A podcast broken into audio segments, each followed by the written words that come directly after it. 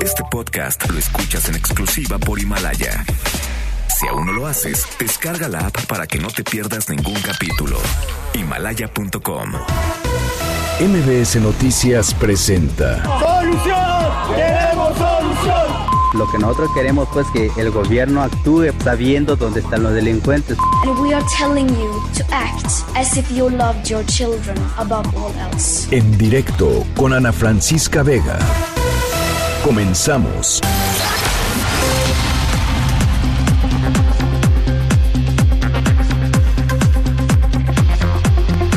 Son las 5 de la tarde con un minuto. ¿Cómo están? Me da muchísimo gusto que me acompañen aquí en directo a través de MBS Noticias. Yo soy Ana Francisca Vega y hoy es viernes 13. Es viernes 13 de marzo del 2020. Saludos a toda la gente. Ahí está nuestro aplauso de viernes. Saludos a toda la gente que nos está escuchando desde Reynosa, Tamaulipas, a través del 1390 de AM por Notigape. También a toda la gente que nos ve y nos escucha en nuestra transmisión totalmente en vivo en nuestra página web mbcnoticias.com. Redes sociales, arroba Ana F. Vega en Twitter, Ana Francisca Vega Oficial en Facebook. en MBS Noticias en todas las plataformas de redes sociales y los leo aquí en cabina con muchísimo gusto siempre todas las tardes en el 5543 77 1025. Ahí les va de nuevo. 55 43 77 1025. Arrancamos. Noticias en directo. En Nuevo León se confirmó hoy eh, un segundo caso por COVID-19. Se trata de un hombre de 46 años que este mes viajó a la ciudad de Denver, Colorado. Con esto eh, sumaría un total de 18 casos confirmados a nivel nacional. Hacemos contacto con nuestro corresponsal en Nuevo León, Denny Leiva. ¿Cómo estás, Denny? Me da mucho gusto saludarte. Platícanos.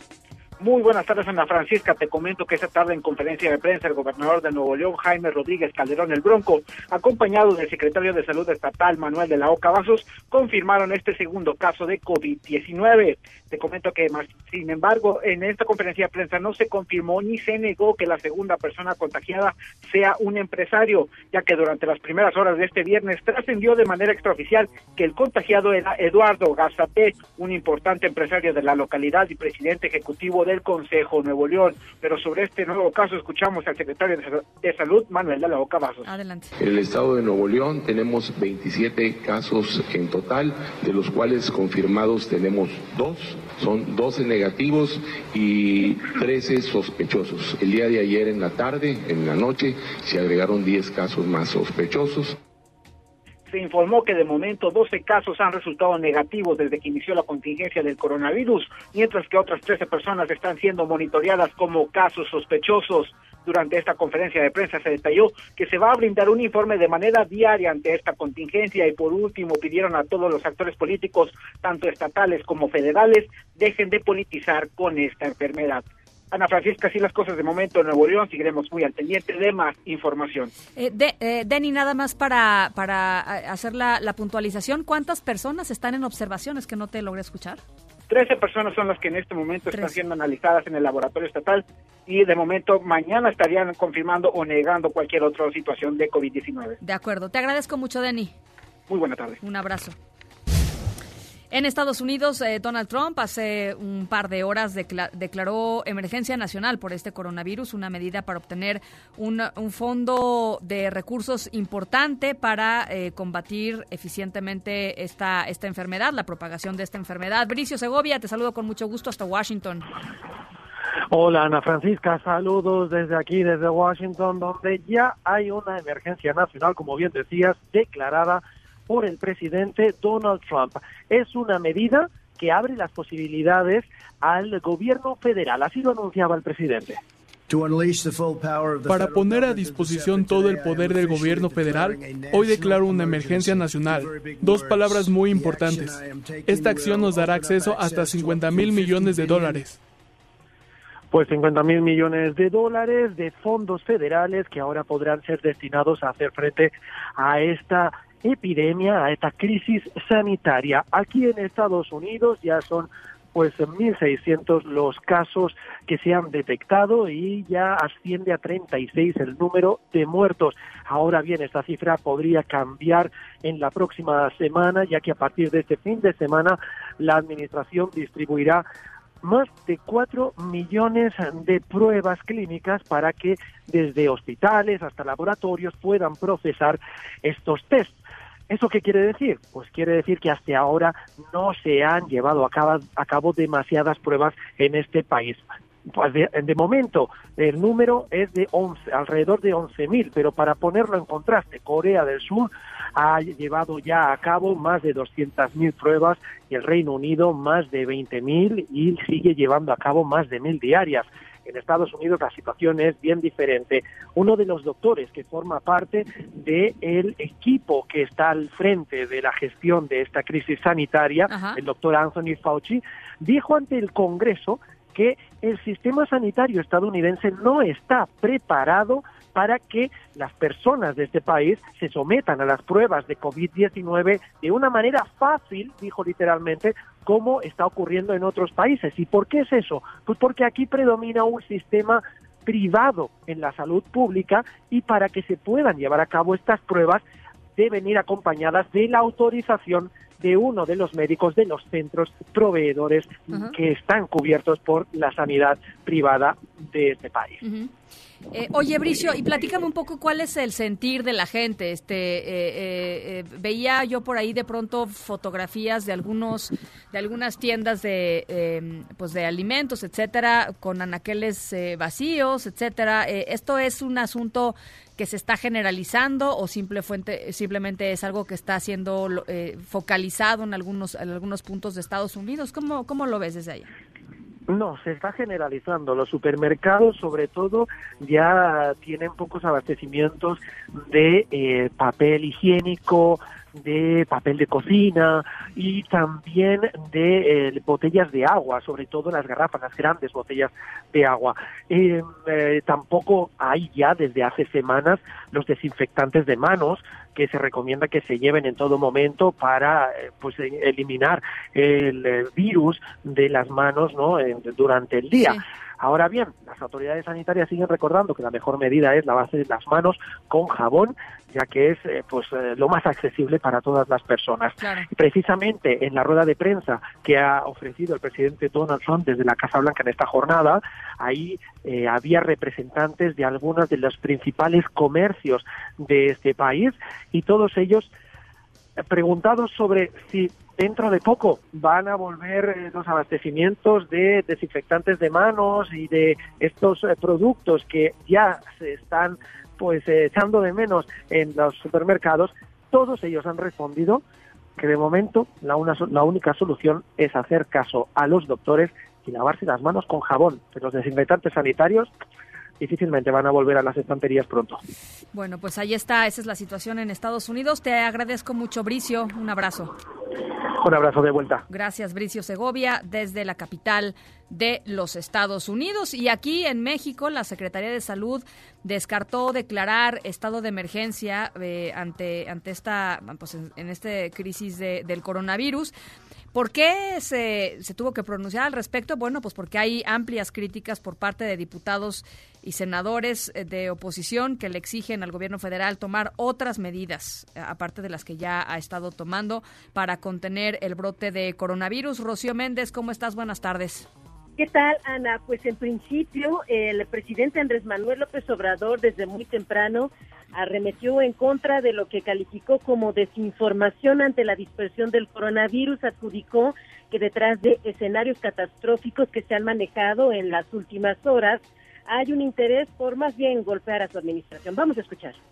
Los conservadores, los que estaban acostumbrados a robar o vivían del erario, ya que se serenen. ¿Qué ganan con estarse enojando y con esas campañas si nosotros no vamos a cambiar? ¿Ustedes creen que yo voy a dar un paso atrás en el combate a la corrupción? Que sean menos ridículos. Fue algo que dije hace como una semana. Lo convirtieron como información de ayer. Seguro recordarás, Ana, cuando él decía que se resistía a no saludar de mano o dar abrazos a sus seguidores en sus mítines, pero efectivamente, como pudimos platicarlo el día de ayer, él aclaró a la nación que tomará y acatará con mucha seriedad los ordenamientos y protocolos que le dispongan las autoridades sanitarias al respecto de congregaciones masivas como son sus mítines. El día de hoy, Ana, también se subrayó que México aún no entra en la fase de transmisión comunitaria del coronavirus que posiblemente reiteraron, esto sucedería a finales del mes o a principios de marzo, por lo que se pide a la población bajarle al miedo y efectivamente así se le responde a los legisladores que demandaban esta declaratoria de emergencia. Escuchemos al subsecretario de Prevención y Promoción de la Salud, Hugo López Gatel. Ambas cámaras han hecho sendos pronunciamientos en donde exhortan a la Secretaría de Salud y al Consejo de Salud General a declarar el estado de emergencia. Hemos explicado múltiples veces por qué no hay criterios para declarar el estado de emergencia sanitaria, pero además nos exhortan en la Secretaría de Salud a hacer exactamente lo que venimos haciendo desde el 3 de enero. Insisto en expresar mi respeto a los y las legisladores y a, este poder de la Unión, pero afortunadamente lo que piden que hagamos ya se ha venido haciendo. Entonces la respuesta va a ser muy simple, es lo que hemos venido haciendo. Y en este sentido detalló el doctor López Gatel, Ana, que se vigila adecuadamente el comportamiento de la pandemia en cada unidad de salud, municipio y estado de la República. Reconoció que es probable que algunos casos no hayan sido detectados. Hoy en día destacó y habrá que ver cuál es el reporte que se dará en un par de horas, pero por lo pronto la información que se dio por la mañana es que son personas 15 que tienen coronavirus, tres hospitalizados, pero en reporte estable y se analizan 82 casos sospechosos. En esa línea, ante la cancelación de clases presenciales por virtuales en el TEC de Monterrey y también algunas cancelaciones de actos públicos, el subsecretario López Gatel considera no conveniente cerrar escuelas y comercios al momento. Vamos a escuchar. Tenemos que bajarle al miedo para situarnos en la realidad, saber que es un fenómeno, una epidemia, que tenemos que estar atentos para hacer las medidas de salud pública, las medidas de prevención y control adecuadas, ni de más ni de menos.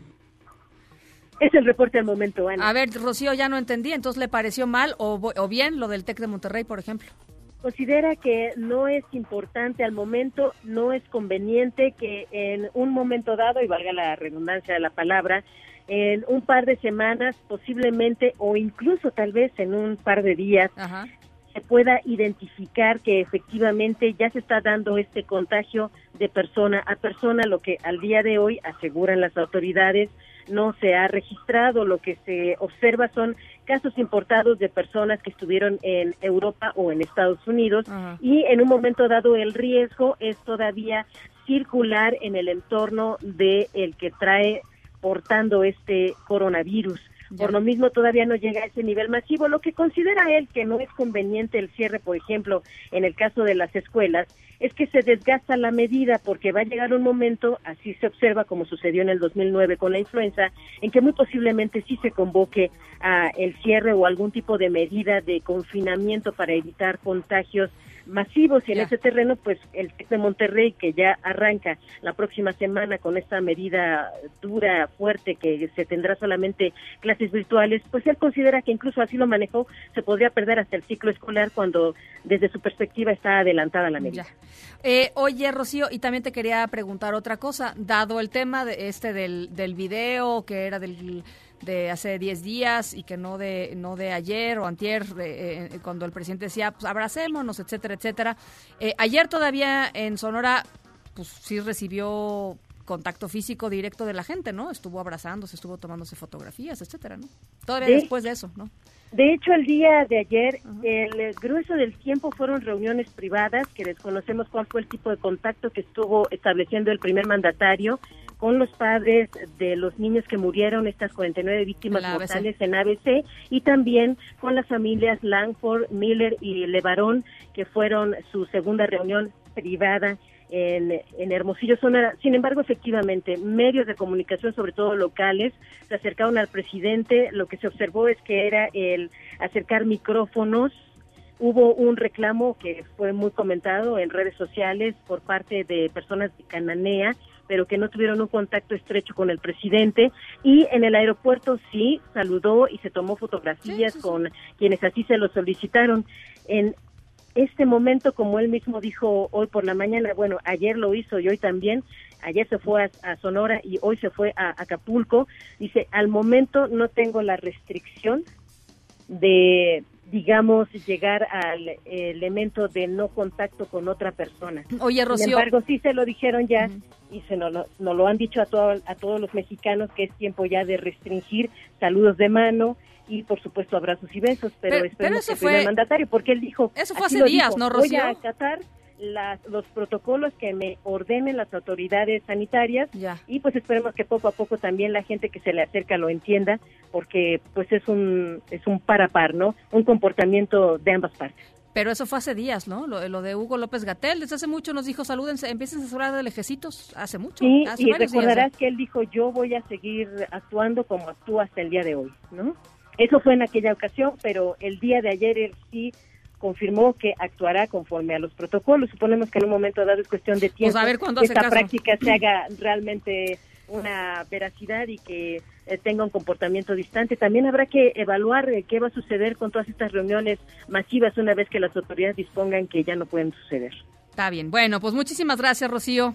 Hasta pronto. Muchas gracias. Hasta pronto. Este sí me parece importante, ¿no? Eh, el, subsecretario López Gatel hace ya varios días, desde el Achú, desde el famoso Achú que dio en, en, en una conferencia mañanera que dijo, empiécense a saludar de lejitos, ¿no? Este, y, y- y no se ofendan, y me acuerdo que todavía fue un poco de una, una broma, etcétera.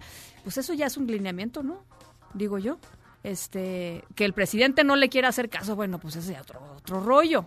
Este, y que luego la gente se ponga muy loca en redes sociales es otro rollo, pero, pero, pero bueno, eh, el tema es ese, el tema es la lavada de manos, que es muy importante, el gel desinfectante si no hay forma de lavarse las manos y eh, pues sí, esta, esta cuestión de, del saludo de lejos, eh, no, no contacto físico, este, es, es parte de lo que ya habían dicho las autoridades sanitarias mexicanas, ¿no? que no se nos olvide, ya habían dicho las autoridades sanitarias eh, mexicanas.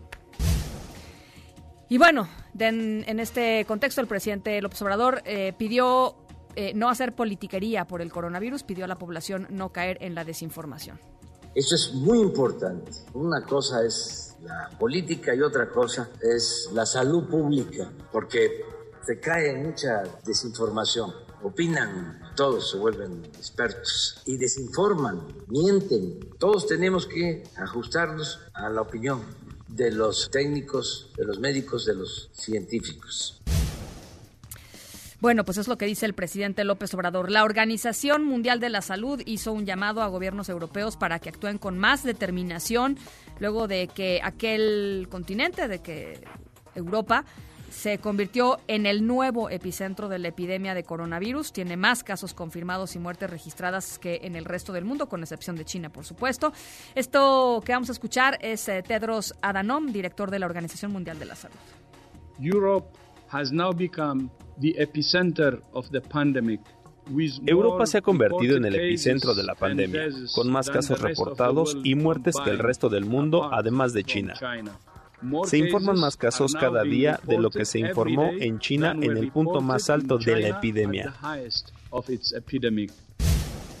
Y aquí en la Ciudad de México, en este contexto, la jefa de gobierno, Claudia Sheinbaum, reiteró que eh, el Festival de Música Vive Latino continúa en pie. Esto fue, así fue como lo dijo.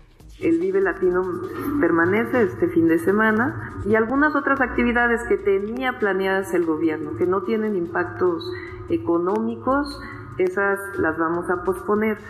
¿Por qué el Vive Latino se mantiene? Aquí los médicos, los doctores nos pueden explicar de mejor manera, porque aún estamos en la fase 1. Entonces no es necesario la suspensión de estas actividades masivas.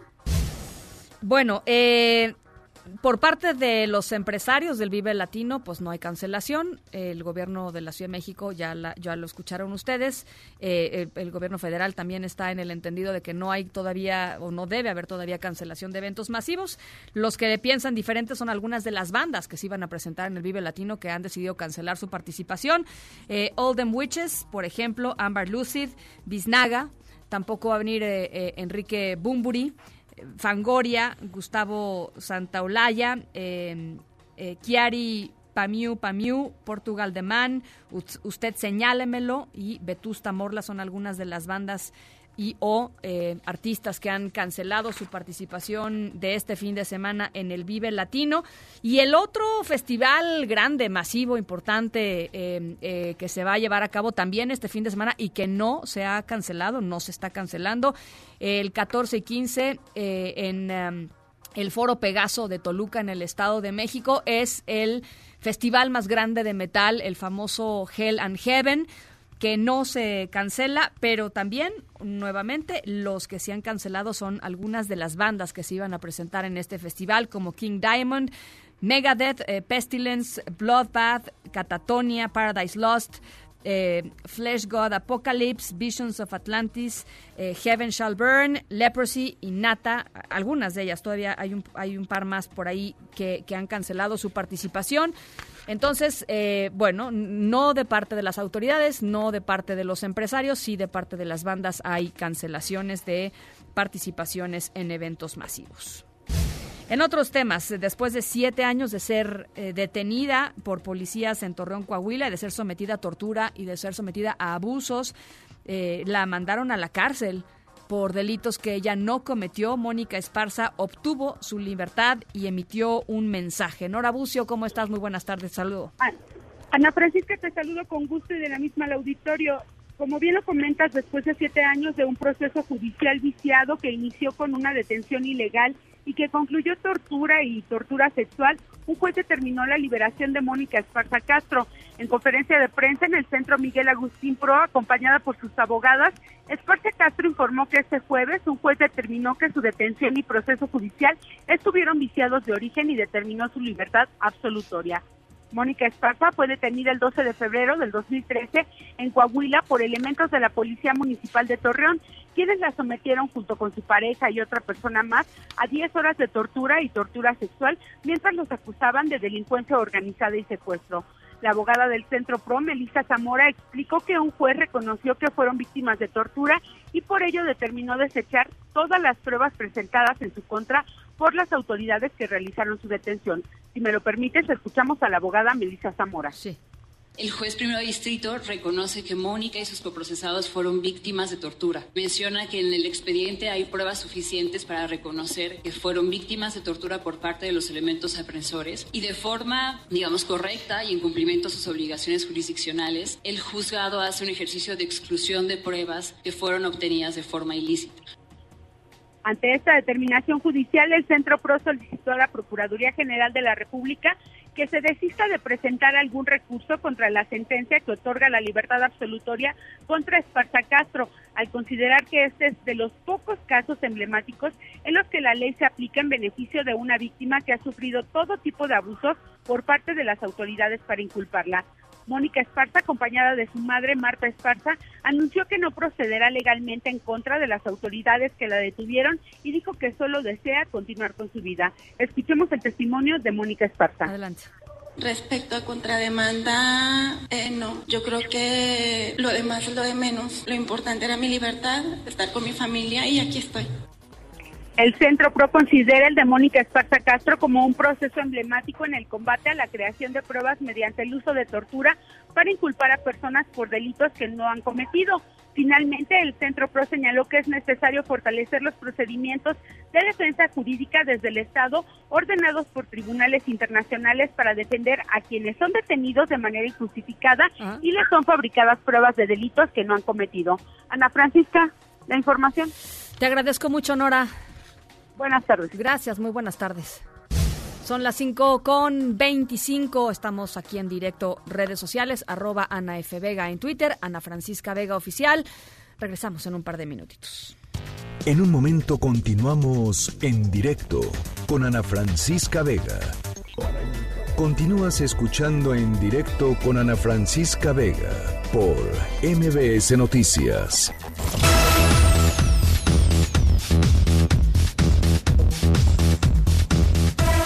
Pues en medio de una semana súper complicada eh, a nivel global eh, por el asunto de, del coronavirus y por la pues la inestabilidad de, de, las bolsas de valores de los mercados financieros con caídas históricas eh, tremendamente pues preocupantes para, para el mediano y el, um, y el largo plazo de, de las economías del mundo. Bueno, pues en este contexto una buena noticia que tiene que ver con la ratificación por parte de Canadá del Tratado Comercial renegociado con Estados Unidos y con México, el famoso TEMEC. Hacemos contacto hasta Toronto, Canadá, y está mi compañero Freddy Vélez. ¿Cómo estás, Freddy? Platícanos cómo se dio esta, esta ratificación, esta aprobación. Hola, Ana Francisca. Efectivamente, el Parlamento canadiense apuró hoy viernes el proceso legislativo para ratificar en ambas cámaras el nuevo Tratado de Libre Comercio México, Estados Unidos, Canadá, o conocido como TEMEC, en reemplazo del NAFTA. Esta decisión se logró justo antes de que el Parlamento tomara un descanso forzado de tres semanas, una de las medidas para evitar precisamente, ya que lo mencionas, el esparcimiento del coronavirus en el país. Sí, sí. Como se sabe, Canadá fue el último de los tres signatarios en procesar la ratificación del acuerdo, lo que llevó a recibir felicitaciones de los gobiernos de Estados Unidos y México. Para que el Parlamento pudiera procesar la ratificación, se requirió que los legisladores de la oposición retiraran sus objeciones que venían siendo discutidas durante semanas desde fines de enero pasado. Luego, más tarde, durante el día, el Senado canadiense respaldó la decisión, según lo informó la viceprimer ministra canadiense Chrystia Phelan estaba dentro del poder que tienen los legisladores canadienses el hacerlo, algo que fuimos capaces de lograr para ayudar a las economías canadienses en este momento difícil. Y quiero agradecer a los legisladores de todos los partidos, dijo Freeland. Eh, eso es lo que tenemos hasta ahí. También eh, hay que decir que queda una formalidad que es simplemente que la gobernadora general, Julie Payet, que representa a la reina Isabel de, Elizabeth de Inglaterra, pues apruebe esta decisión. Sí. ¿Y eso lo van a hacer cuándo? ¿Eso lo va a hacer cuándo? Ya. Eso es, eso es, eso es inmediato, eso es una formalidad, ¿no? Lo que sigue luego es que se notifiquen los países, hay un término que puede ser entre 60 y 90 días, para que el, el pacto entre en vigencia. Bien, eh, Freddy, ahora platícanos un poquito del tema de, del coronavirus. Eh, eh, estamos en el entendido, por supuesto, la información oficial así lo, lo dice, sobre la situación del primer ministro Justin Trudeau y de la esposa del primer ministro que ha resultado positiva por COVID-19. Em, pero, ¿cómo, ¿cuál es la situación en Canadá? ¿Qué medidas se están tomando? ¿En qué fase están de esta, de esta epidemia? Bueno, estamos eh, en, una fase, como en muchas partes del mundo, de incertidumbre. Eh, hasta esta mañana había, según las cuentas, eh, 137 eh, casos confirmados de coronavirus en el país, la mayoría aquí en la, en la provincia de Ontario, en, de la que Toronto es su capital, y mm, lo que ha dicho el gobierno es que eh, eh, varias cosas. Por ejemplo, a nivel de la provincia de Ontario, que es la que tiene el 40% de la población, se ha decidido cerrar las escuelas. Normalmente a partir de la próxima semana siempre había lo que se conoce en inglés como el March Break, el descanso de marzo. Pues este descanso que normalmente es de una semana se ha extendido hasta el 5 de abril, por tres semanas, para dar lugar a que precisamente los niños estén en sus casas, las familias estén también reunidas en lo posible y evitar pues esta eh, esparcimiento del virus dentro de la población. También el gobierno ha anunciado en el día de hoy algunas medidas eh, de tipo económico para mm, compensar eh, los efectos que, el coronavirus pueda tener, también lo que ha sido la, guerra del precio del petróleo y por lo tanto la baja en el precio del petróleo que afecta a la economía canadiense muy fuertemente, pues se han tomado medidas para que la ciudadanía común y corriente eh, reciba directamente algunos auxilios, así como algunas empresas, algunas industrias se verán favorecidas con decisiones que están todavía en estudio, pero que ya se anunciaron en el día de hoy, a la par de lo que se anunció también en esta tarde en, eh, el lado sur, en Estados Unidos. Bueno, pues ahí está. Eh, Freddy, te agradezco, te agradezco mucho y estamos, por supuesto, en comunicación. Te mando un abrazo. Bueno, lo mismo, Ana Francisca. Freddy Vélez desde Toronto, Canadá. Y aquí en México, aquí en México, pues también hubo celebración de, de la aprobación del TEMEC en Canadá. Hatsiri Magallanes, buenas tardes.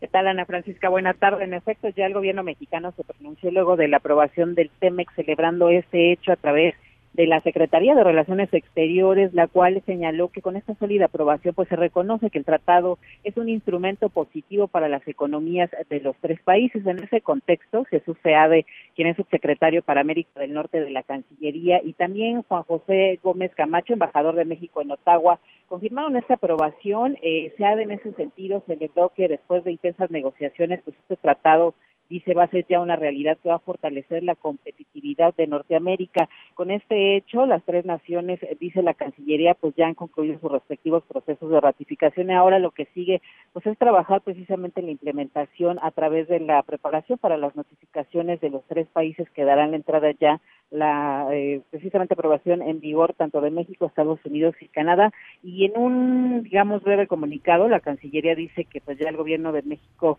eh, tiene muy buena relación con Canadá, también con Estados Unidos destaca que Canadá es el tercer socio comercial de México y mantiene pues un comercio bilateral de más de 37 mil millones de dólares con la entrada en vigor de este instrumento pues se asegura dice la competitividad de la región e inicia una nueva etapa que va a fortalecer el comercio y también la inversión de América del Norte así pues beneficiando a las tres naciones. El reporte que tengo, Ana Bien, pues te agradezco mucho, Hatsiri. Gracias, buena tarde. Gracias, un abrazo, Hatsiri Magallanes.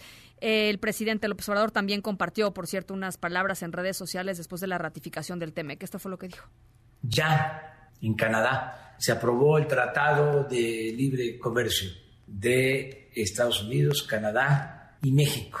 Ya lo aprobaron por unanimidad en la Cámara de Diputados en Canadá, la Cámara Baja. Ahora pasa al Senado. Sin duda se va a aprobar. Esto nos ayuda mucho porque ante la incertidumbre económica, financiera, el que tengamos este tratado nos eh, garantiza que vamos a mantener nuestras relaciones económicas, comerciales, con el mercado más importante, más fuerte del mundo.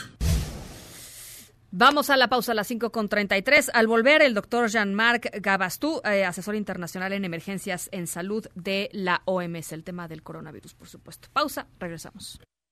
En directo con Ana Francisca Vega por MBS Noticias. En un momento regresamos. Continúas escuchando en directo con Ana Francisca Vega por MBS Noticias.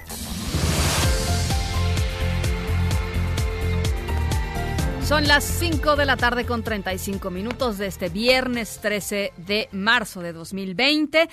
Y bueno, pues evidentemente la conversación en todos lados, en, pues en chats familiares, en redes sociales, en el pasillo de la oficina que uno se va cruzando, tiene que ver con eh, el COVID-19, el coronavirus y la, pues las acciones que, que demandan de todos nosotros eh, las acciones que demandan de los distintos gobiernos de, de, los países y de la valoración de lo que está haciendo eh, la administración del presidente López Obrador en torno a esta a esta emergencia. Hemos escuchado en los últimos días al pues al vocero en esta crisis que es el subsecretario de Salud Hugo López Gatel decir eh, insistir en que México está en fase 1 por el COVID en esta fase 1 hay una serie de, de recomendaciones y, y también eh, hemos visto cómo pues la posición del gobierno del gobierno mexicano ha estado respaldada por eh, por la Organización Mundial de, de, la Salud. En la línea eh, telefónica de en directo está el doctor Jean-Marc Gabastú, asesor internacional en emergencias en salud de la OMS. Doctor, le agradezco mucho esta llamada. ¿Cómo está? Buenas tardes, Ana Francisca. Un placer estar con, ustedes. Y, igualmente escucharlo, eh, doctor. Pues eh, creo que es muy importante en medio de esta literal eh, cascada de información, a veces no necesariamente rigurosa que circula por todos lados, entender un poco cuál es la posición de la OMS en torno a pues, las acciones que ha tomado el gobierno federal para para atacar esta, esta epidemia en México. Y me gustaría que nos compartiera su opinión. Bueno, este eh, gobierno y digamos la, la Secretaría de Salud eh, Federal desde un inicio fue uno de los primeros países en reaccionar para implementar las medidas, en primer lugar, de detección temprana de los potenciales casos eh, importados de en el origen uh, del brote de la epidemia y ahora de la pandemia de China y ahora de otros um, 10 países con transmisión sostenida que a su vez están exportando uh, casos afuera.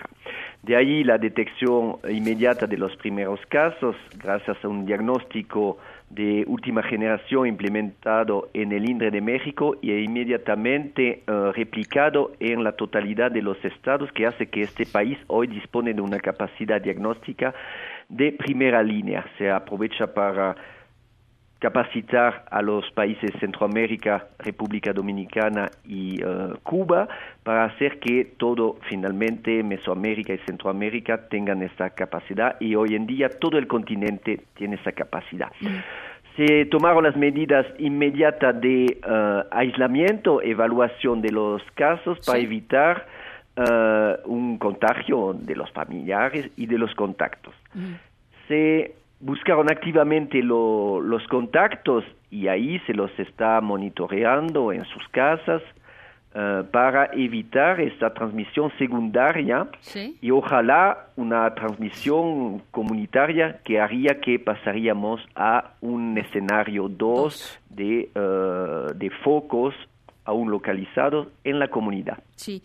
Ahora, eh, hemos platicado en este espacio con al menos un par de infectólogos eh, y, digamos, líderes en sus, eh, pues sí, en sus ámbitos, en sus, en sus centros de salud.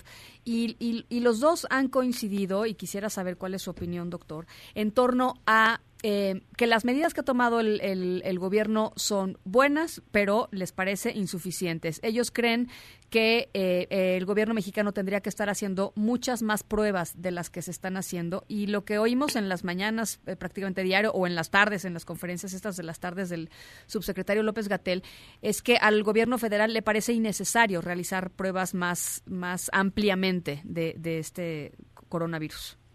Eh, es un debate eh, que de hecho eh, hemos comentado en, la prensa y estuvimos eh, presentes en la vesperina y en la mañanera recién. Se están tomando las muestras actualmente, uno, a los pacientes que responden a la definición de caso y esta definición de caso evoluciona cada semana prácticamente en función de la evolución mundial de la, de la pandemia. Estamos hablando de pacientes sintomáticos, respiratorios, que sean leves o, o severos, que tienen un antecedente eh, de viaje en los países donde hay circulación, transmisión sostenida y esta lista empieza a aumentar. Y dos, que han estado en contacto con un caso confirmado, en Sí. otras palabras, casos contactos. ¿no? Sí. Es lo que se debe hacer. Sí. Pero no nos limitamos a eso. En este país, eh, que ha sido designado como país referencia para el monitoreo de la enfermedad en términos de diagnóstico, a través de los centros centinelas que vigilan la influenza y las enfermedades respiratorias agudas asociado con el programa de vigilancia de la influenza. Entonces toman también más muestras ahí en, ah, en estos pacientes que han sido descartados para influenza Sí. y hasta el momento son negativas. Entonces eso no aparece mucho en las estadísticas, pero sí también se están tomando estas muestras. De. Por otro lado, los pacientes en los estados que, o incluso en el IMSS o en el ISTE, que eh, presenta este cuadro, siguen este protocolo, un algoritmo que primero descarta eh, los, eh, el coronavirus, dos, emiten un diagnóstico diferencial, no es el corona, es influenza A, influenza B, otro rinovirus, adenovirus, etcétera. Y se está previendo también una eh, vigilancia sentinela muy flechada a los grupos de riesgo, entre otros eh, trabajadores en salud, que son muy expuestos, aun cuando conocemos que el paciente es de riesgo. A veces hay otros pacientes que no cumplen con la definición de caso y que podrían eventualmente estar asociada a una eh, circulación que aún no ha sido identificada razón por la cual con este sistema se espera detectar oportunamente a todos los casos que aparezcan. No hay subnotificación, no hay un subdiagnóstico, se está haciendo lo justo. A ver, eh, eh, lo que también ha dicho el, subsecretario Gatel, y ahí es donde se abre la interrogante, y supongo que el debate que usted dice, ¿no? Este, este debate entre las personas o los médicos que dicen que se tienen que hacer más eh, y el gobierno federal. Lo que también dice el, subsecretario López Gatel es de que probablemente hay, y lo ha repetido consistentemente, lo que, lo que probablemente hay es algunos casos que no han sido detectados porque simplemente o son asintomáticos, ¿no? O sea, casos, por ejemplo, de alguien que, que, vino de Estados Unidos, ahora que en Estados Unidos también se está extendiendo la, la pandemia, hay una cantidad de intercambios entre México y Estados Unidos brutal, eh, y, que, y, que, y que andan por ahí, ¿no? Este, sin, sin detectarse todavía. Ahora, si esto está sucediendo, como el, incluso el propio López Gatel eh, eh, dice que, que, es una de las, de las posibilidades, eh, ¿por qué no tomar una, una visión, por ejemplo, de cancelación de algunos eventos masivos en donde pues probablemente haya una cantidad de intercambios que no, no, no creo que ayuden este, a, la expansión de ningún tipo de, de enfermedad? Porque pues de los literalmente de los que están diagnosticados e identificados, no es todo el universo de los que probablemente tienen coronavirus en México, ¿no? Si eso sucediera, y es posible, eh, no sabemos en dónde. Entonces, cancelar de manera prematura eventos eh, internacionales, nacionales de importancia, estatales de importancia cultural vital, estaríamos colapsando, paralizando el país. Y eso sería peor, porque lo haríamos de manera ciega y entonces ese tipo de recomendaciones que aún no han demostrado toda su eficiencia las reservamos al momento en el cual tendremos una, eh, y ojalá no suceda, una transmisión, una circulación comunitaria localizada. Es ahí que se tomarán estas, estos eventos, eh, estas medidas en los municipios o en el estado correspondiente. Hoy sería actuar totalmente a ciegas y en un país que está todavía en el escenario 1 sería contraproducente. Sí. A ver, entonces, eh, cuando pensando en esto eh, y tomando en cuenta, por ejemplo, lo que dijo ayer el TEC de Monterrey, diciendo que a partir del lunes se suspenden clases, van a ser el, tema virtual. Eh, la UNAM también habló ya de, la suspensión de clases. Algunas escuelas están empezando a tomar esta decisión junto con las autoridades locales este, en materia educativa. Muchas oficinas están también, pues ya poniendo en práctica medidas contingentes de dejar o por lo menos parte de los equipos en, haciendo home office, etcétera. Entonces, todo esto está haciendo una sobrereacción. Eh, los estados son soberanos, que sean los estados internacionales, Estados Unidos, eh, ya que usted lo, mencionó, eh, para tomar decisiones ad hoc según su organización, según su nivel económico, según su cultura y según eh, la manera donde él interpreta el reglamento sanitario internacional. En México se respeta la, Constitución y los municipios, los estados y obviamente el nivel federal tiene eh, bien definidas las responsabilidades que se pueden tomar. Algunos Estado están tomando, o instituciones como la prestigiosa UNAM, algunas decisiones que respetamos, porque así está eh, definida la Constitución y eh, se respete la soberanía del país que toma ese tipo de decisiones. Bien. Bueno, pues doctor, yo le agradezco mucho. Ojalá podamos eh, continuar en, comunicación en las próximas semanas. Me parece muy importante, pues nada, esta visión desde fuera, con una, con una visión mucho más global de, lo que está sucediendo. Eh, le agradezco mucho de verdad estos minutos.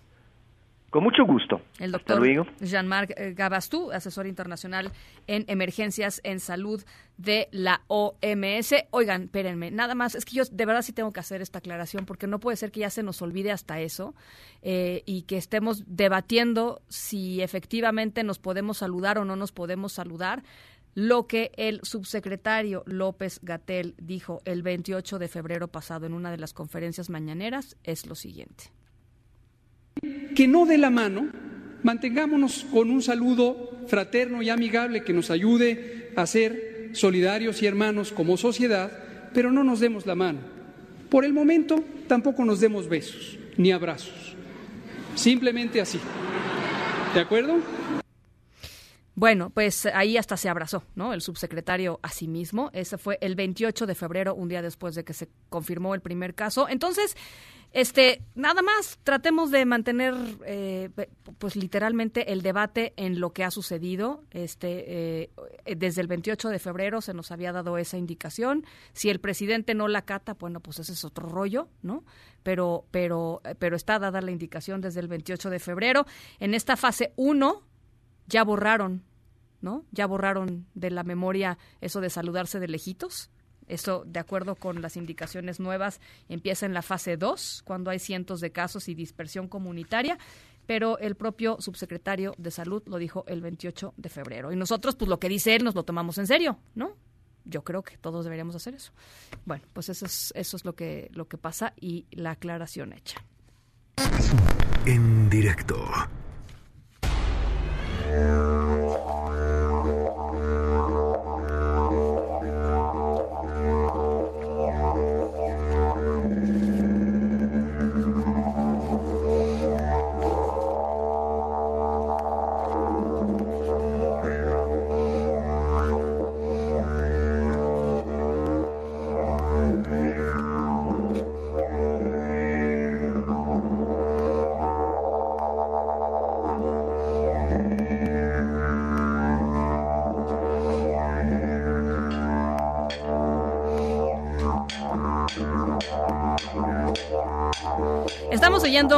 didgeridoo australiano porque nuestra historia sonora de hoy es desde hasta allá. Viene desde hasta allá, hasta allá, hasta allá, hasta allá. Em, es un sonido extraño, ¿no? El del didgeridoo.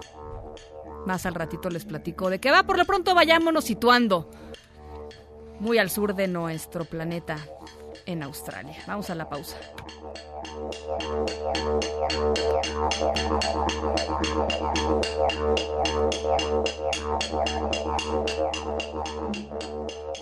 En un momento continuamos en directo con Ana Francisca Vega. Continúas escuchando en directo con Ana Francisca Vega por MBS Noticias. Bueno, pues eh, platicábamos hace unos minutitos con el doctor Jean-Marc Gabastú, asesor internacional en emergencias en salud de la OMS. Él hablaba de la respuesta del Estado mexicano diciendo que eh, pues que está básicamente bien, que está de acuerdo la OMS en que no se cancelen eventos masivos, en que no se tienen que hacer más pruebas para detectar casos por COVID-19 en el país, que ya hay un sistema muy eficiente puesto en marcha y que todavía no hay eh, un tema de contagios eh, de dispersión, de dispersión comunitaria, es decir, contagios de gente que no tenga que ver con, con, eh, pues, con haber salido al extranjero. Ayer platicábamos con el doctor Francisco Moreno Sánchez, eh, internista, infectólogo y jefe de medicina interna del Centro Médico ABC, que tenía una visión muy distinta. Y hoy, doctor, pues una visión todavía más distinta, supongo, de lo que nos dijo el doctor Gabastú hace unos minutitos. pues me imagino que sí. Nosotros ya tenemos casos eh, positivos. Afortunadamente los casos los hemos podido manejar en forma ambulatoria, es decir, los pacientes están en su casa y están siendo monitorizados para verificar que todo esté eh, perfectamente bien. No tenemos ahorita ningún caso hospitalizado que esté eh, con diagnóstico. Tenemos un paciente que está en observación, tenemos, ya le realizamos la prueba, y que requirió estar en el hospital, pero todavía no podemos afirmar si ese paciente tiene o no coronavirus. Bien, ¿cuántos casos confirmados de coronavirus tienen ustedes? Nueve. En, el centro médico en el centro médico ABC. tenemos nueve casos diagnosticados en el centro médico ABC. Eso quiere decir que esos pacientes no están en el ABC, sino que se diagnosticaron y se han mandado a su casa a continuar una vigilancia porque, como ustedes saben, el 80% de los casos positivos van a tener una evolución favorable que puede ser manejada en forma ambulatoria. ¿E-, ¿Esas pruebas se realizaron en, en el centro médico ABC? Así es, y se, fueron, se enviaron también al INDRE para verificación de su eh, positividad. Eh, y se y se da se da aviso, supongo, a las autoridades, ¿no? sí, ellos probablemente recopilen los casos y dan aviso una vez que tienen la confirmación por parte del INDRE. Eh, oiga, doctor, eh, y, eh, estos casos son casos de personas que vinieron del extranjero, esos nueve casos vinieron del, extranjero, o estamos en una situación que, estaríamos pues confirmando evidentemente de ya pues infecciones. Este, no tenemos ningún caso comunitario, todos son pacientes que han adquirido la enfermedad en el, en el extranjero, son casos importados. Eh, ¿De cuántos días de incubación el, el, tema?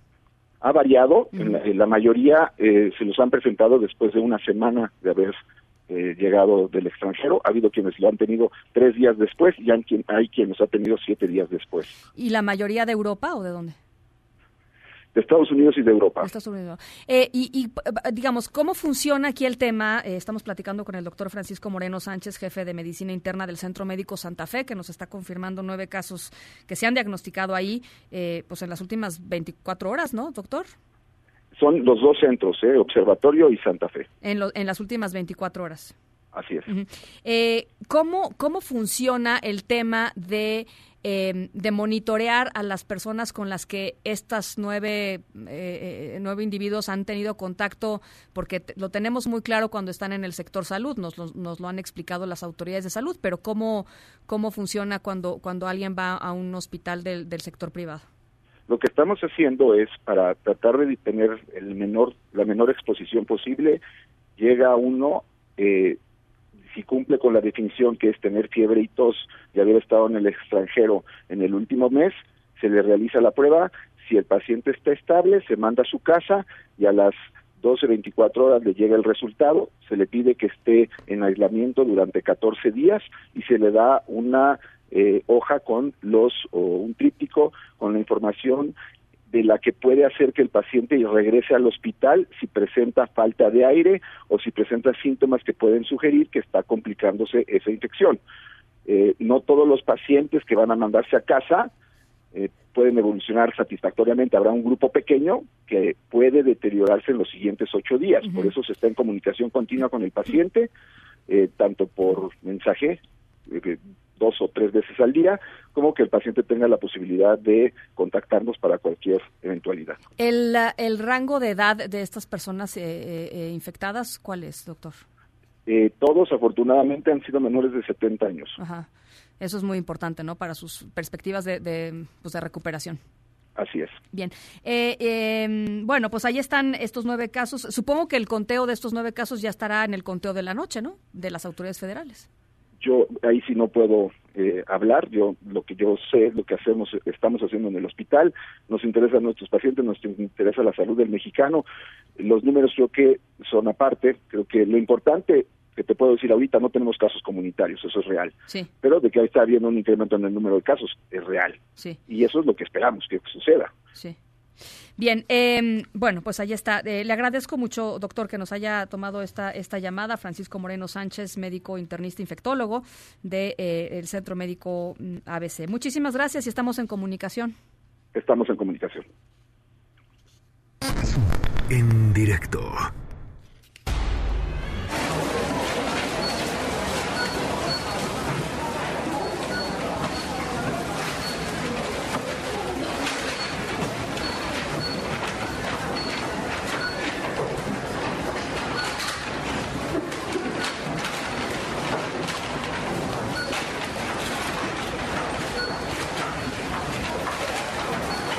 Nuestra historia sonora de hoy tiene que ver con una mujer en Australia que casi casi vio el futuro. Em, la protagonista hizo algo que hace tiempo, em, pues hace tiempo lo hizo y hoy muchos están comprando eso que ella decidió comprar. Solo que hay un detalle importante. Ella lo hizo por error. este, la verdad no era su intención.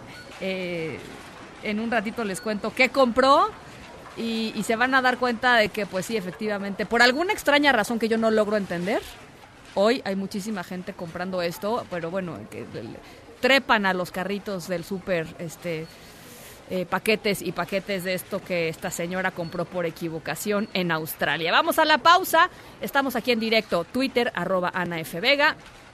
Facebook, Ana Francisca Vega Oficial. Pausa, regresamos. En directo con Ana Francisca Vega por MBS Noticias. En un momento regresamos. Una voz con transparencia. ¡Solución! ¡Queremos solución! Una voz objetiva. Lo que nosotros queremos pues que el gobierno actúe sabiendo dónde están los delincuentes. Una voz plural. And we are telling you to act as if you loved your children above all else. Esto es En Directo con Ana Francisca Vega. En directo, MBS Noticias.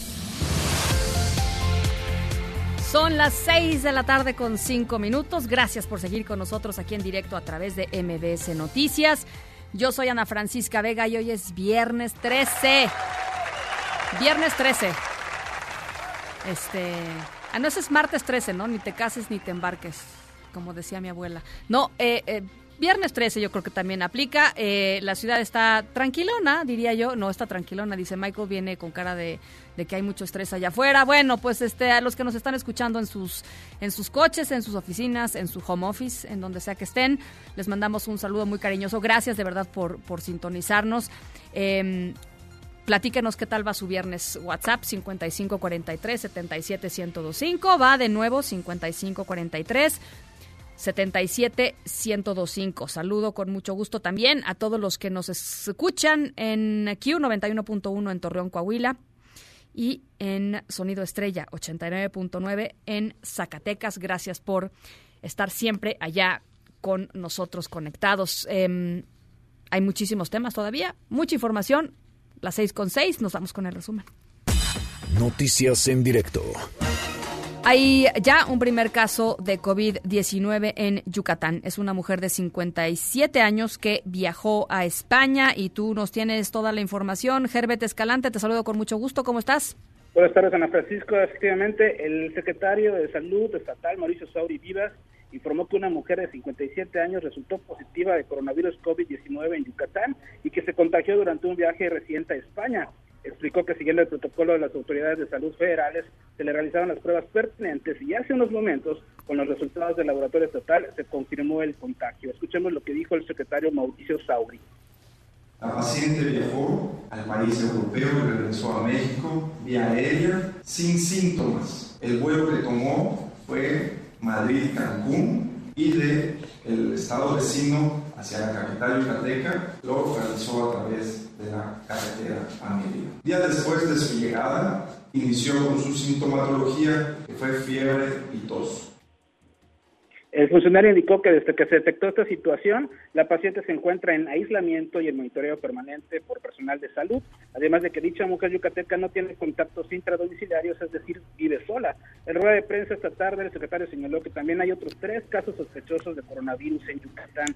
Asimismo, recordó que se ha implementado un operativo sanitario en los principales puntos de acceso al territorio, como en el Aeropuerto Internacional de Mérida y en las casetas de las carreteras que conectan a Mérida con Quintana Roo y Campeche. Esta es la información que tenemos sobre el primer caso positivo en Yucatán. Bien, eh, te agradezco mucho, eh, Herbert. Te mando un saludo. Un saludo este Mérida. Gracias. Eh, además de este reportado en Yucatán, nos acaba de confirmar aquí en directo el doctor Francisco Moreno, jefe de medicina interna de eh, del Centro Médico ABC en Santa Fe y en Observatorio, que ahí han diagnosticado solamente en las últimas 24 horas nueve casos. Y digo en las últimas 24 horas porque ayer hablamos con él aquí en este espacio.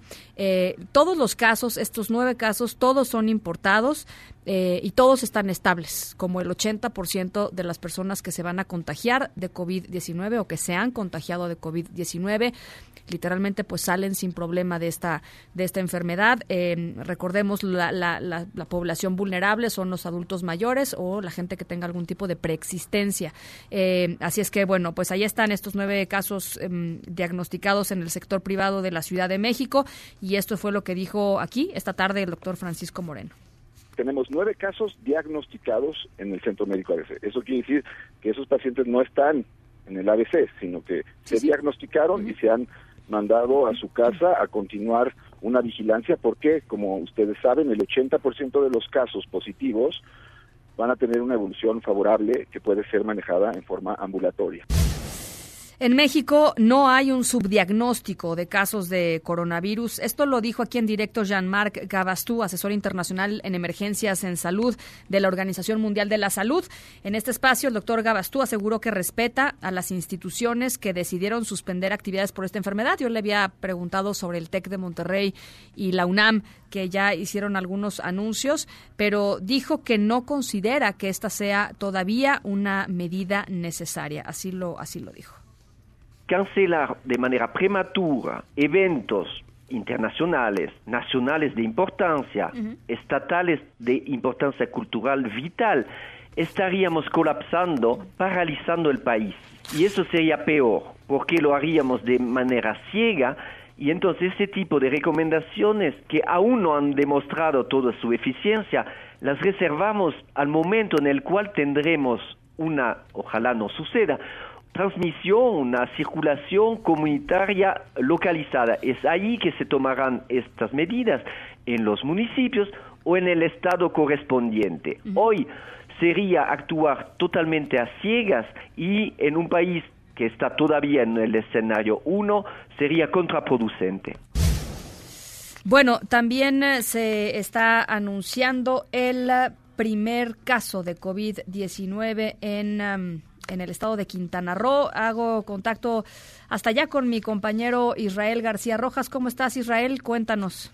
Buenas tardes, Ana Francisca. Pues sí, como bien comentas, este viernes 13 de marzo en la entidad se eh, descubrió el primer caso de contagio de COVID-19, así lo confirmó mediante comunicado la Secretaría de Salud del Estado de Quintana Roo. La dependencia informó que fue identificado el primer caso positivo en la entidad y que las personas que tuvieron contacto con el individuo ya fueron localizadas y valoradas arrojando síntomas negativos a la nueva cepa del coronavirus. Hasta el momento no se ha detallado en cuál de los 11 municipios con los que cuenta la entidad fue identificado el primer caso. Sí. Hasta las 19 horas hora de aquí de Quintana Roo, se tienen identificado 19 casos sospechosos, 16 han resultado negativos, uno continúa en estudio y una persona más dio, que dio positivo. Hasta aquí el reporte, Ana Francisca. Eh, Israel, platícame eh, si eh, el, el, la persona contagiada es una persona que viajó del extranjero. Mira, eh, Ana Francisca, hasta el momento no, eh, la Secretaría de, Salud no ha detallado exactamente dónde fue localizado ni por dónde ingresó. Lo único que te puedo decir es que, por ejemplo, el, el caso de Yucatán ingresó por aquí, eh, por Cancún, por el aeropuerto internacional, es lo único que sabemos, pero de este en particular, hasta el momento no han dicho si es de importación eh, o, es doméstico. Pues. Sí, bien. Bueno, pues te, te, agradezco mucho. Ya iremos, por supuesto, conociendo eh, algunos otros detalles. Es importante saber si es doméstico, evidentemente, porque pues entonces estaríamos en un escenario distinto, eh, pero por lo pronto no, no podemos hacer esta, esta aseveración. Te agradezco mucho y muy buenas tardes. Que pasen una buena tarde. Gracias. Por cierto, el presidente López Obrador instruyó a su gabinete legal y ampliado que durante pues estos, estos días, estas semanas de contingencia, eh, la estrategia para atender el tema del coronavirus, em, pues el que sea, digamos, el vocero, es, eh, sea Hugo López Gatel eh, Ramírez, el subsecretario de Prevención y Promoción de la Salud, pidió al resto de su, de su gabinete eh, que eviten pronunciarse sobre el COVID-19, es decir, que haya una sola voz, ¿no? Evitar también muchas confusiones o interpretaciones que pudieran eh, confundir más, las, más a la población. Así es que, bueno, hecho este hecha esta aclaración, el presidente, pues literalmente nombra a Hugo López Gatel curioso, no al secretario de salud, al subsecretario de salud como el, el vocero en este, en este tema. Y el presidente de la Comisión Anticorrupción en el Senado, Clemente Castañeda, exigió que Octavio Romero Oropesa, el director de Pemex, rinda cuentas por la muerte de al menos siete personas por el uso de heparina sódica contaminada en el Hospital Regional de Pemex en Villahermosa, Tabasco. De estas siete personas, eh, seis murieron porque se les suministró esta, esta heparina y una persona murió por el cambio de un catéter que también se infectó con una de las bacterias que tenía la heparina sódica. Hacemos contacto con Víctor Esquivel hasta Villahermosa, Tabasco. ¿Cómo está, Víctor? Muy bien, buenas tardes Ana Francisca, buenas tardes a tu auditorio. Pues efectivamente, en Tabasco las muertes por eh, esta infección, esta crisis hospitalaria que se registró en el Hospital Regional de Pemex en Tabasco, pues sigue aumentando y ya mm, ha acumulado al menos siete muertes. Y como bien comentabas, seis de ellas son a causa del medicamento de parina sódico contaminado con una bacteria y uno más, eh, un paciente más falleció eh, derivado de un cambio de catéter que se infectó con esta misma bacteria. Ayer eh, por la noche Jenny Lisbeth Sánchez denunció la muerte de su abuelo, bienvenido Sánchez Feria, de 75 años, a quien le suministraron el medicamento contaminado y luego de pasar varios días en terapia intensiva, murió a causa de un paro cardiorrespiratorio, deceso que más tarde confirmaría Pemex a través de un comunicado. Mientras tanto, la Fiscalía General del Estado se deslindó de las tres carpetas de investigación que se han abierto ante esta instancia relacionadas con la muerte de pacientes del Hospital Regional de Pemex. Esto bajo el argumento de que son de competencia federal y a través de un comunicado la Fiscalía Estatal señala que las carpetas de investigación iniciadas fueron remitidas a la Fiscalía General de la República junto con muestras debidamente aseguradas bajo cadena de custodia para que se realicen los estudios toxicológicos pertinentes para obtener la causa definitiva de la muerte.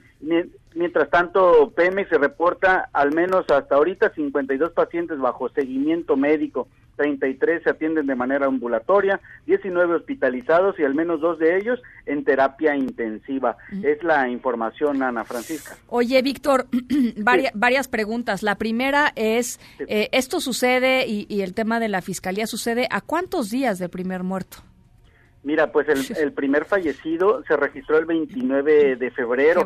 Eh, era una eh, persona eh, del sexo femenino, María Soledad González Magaña, de 55 años. Prácticamente llevamos ya casi 15 días desde el primer fallecimiento y hasta este momento, Ana, lamentablemente sigue sin haber responsable, nombre de los responsables que suministraron o que eh, adquirieron el medicamento, que además, eh, cabe señalar, eh, los laboratorios que lo fabrican acusaron que fueron alterados y que no tienen la fórmula que ellos crearon, es decir, se trata de medicamento, por así decirlo, pirata, ¿no? Sí.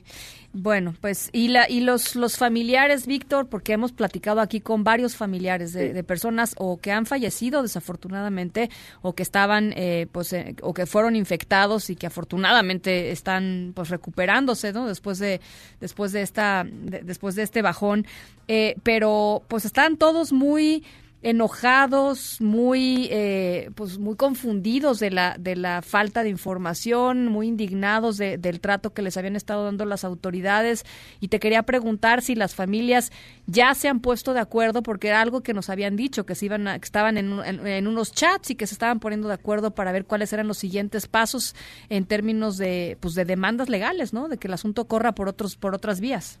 Así es. Eh, de entrada, comentarte que eh, cada, cada que se registra un fallecimiento, eh, la Fiscalía General del Estado iniciaba una carpeta de investigación, realizaban eh, toma de muestras para luego eh, realizar estudios toxicológicos y que se determinara la muerte definitiva. Ahora la Fiscalía lo turna a la Fiscalía General de la República. Esto, de alguna manera, por así decirlo, de oficio.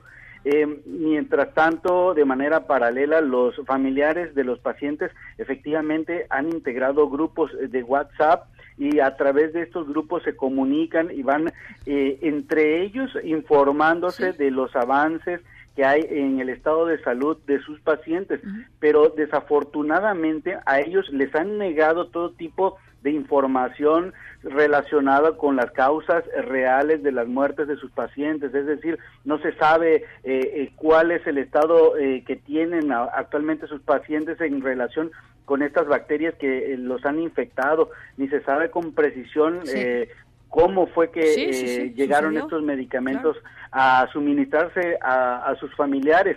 las autoridades han mantenido total hermetismo y lo que sí se sabe es que estas estas personas que han perdido a sus familiares se están poniendo de acuerdo para eh, de alguna manera presentar ya sea demandas colectivas o una o demandas individuales por lo que ellos consideran una negligencia médica ocurrida en el hospital de Pemex eh, en, Tabasco. Sí. Bueno, pues por supuesto eh, muy al pendiente. No, no, no es, es increíble que esto esté sucediendo. De pronto ha perdido un poco de de fuerza en, en, algunos medios de comunicación por el tema del coronavirus, pero creo que hay que hay que ponerle eh, eh, el ojo, eh, Víctor, y mantener ahí mantener la información. Siete personas han muerto, por Dios. Este, hay muchas más que todavía están están siendo afectadas por esto y no hay una sola respuesta y no hay una sola persona que haya sido responsable que esté pues asumiendo los costos de esta de esta barbaridad. Te agradezco mucho, Víctor.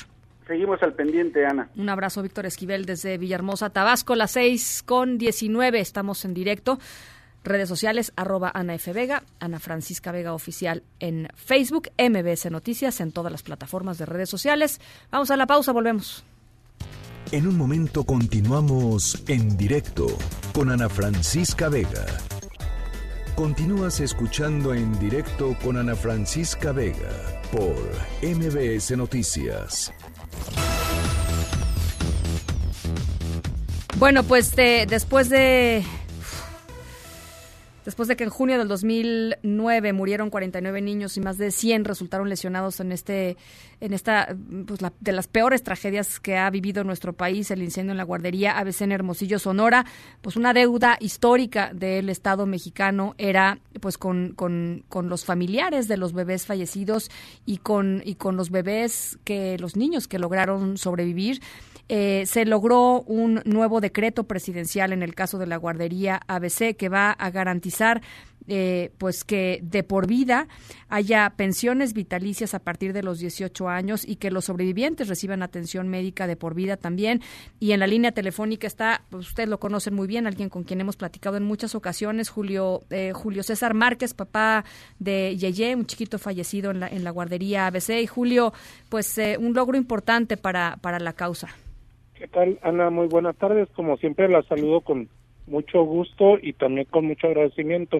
Definitivamente, a lo largo de los años, pues hemos buscado justicia en el sentido de que se castiga a los responsables, pero también ha sido eh, constante la lucha y el esfuerzo porque se garantice que se plasme en un documento como hoy es en el decreto la garantía y seguridad de que los niños y niñas que resultaron lesionados eh, de manera en, diversos grados, hay niños que tienen lesiones pues que los dejarán con discapacidad permanente, ¿no? De por vida, o sea, eh, entonces, eh, y niños que tienen lesiones un poco menores, pero igualmente requieren tener esa certeza. Pues hoy finalmente eh, podemos decir que, que, que se ha dado ese paso, se consiguió, Hubo tres reuniones previas donde se estuvo trabajando el tema con el presidente y sus colaboradores. eh, ayer en la reunión que se dio en Hermosillo, en la cual tuve oportunidad de estar presente, eh, pues ya lo anunció formalmente, ¿no? El decreto que garantiza esto que usted bien comentaba, eh, pues la, la certeza jurídica para los niños y niñas víctimas y también para las familias, ¿no? Es importante decirlo, para las familias hay madres que después del hecho del hecho trágico jamás pudieron volver a, recuperarse para ir a trabajar pues, por las afectaciones este pues de salud tanto físicas como mentales que le generaron los hechos. Entonces, es muy importante lo que se dio el día de ayer.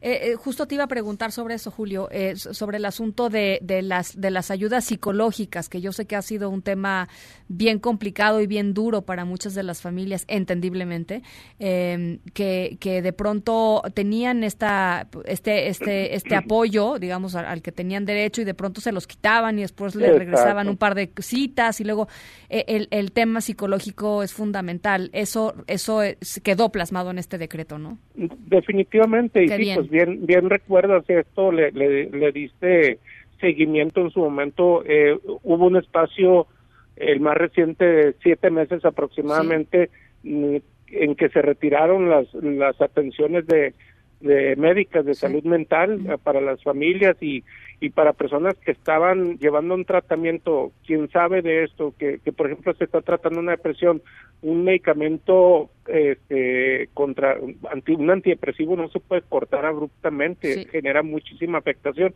Sin embargo, se llegó a dar esa situación, ¿no? Entonces, eh, hoy, hoy este documento, según lo que nos dicen las autoridades del gobierno federal, pues garantiza que no volverá a ocurrir.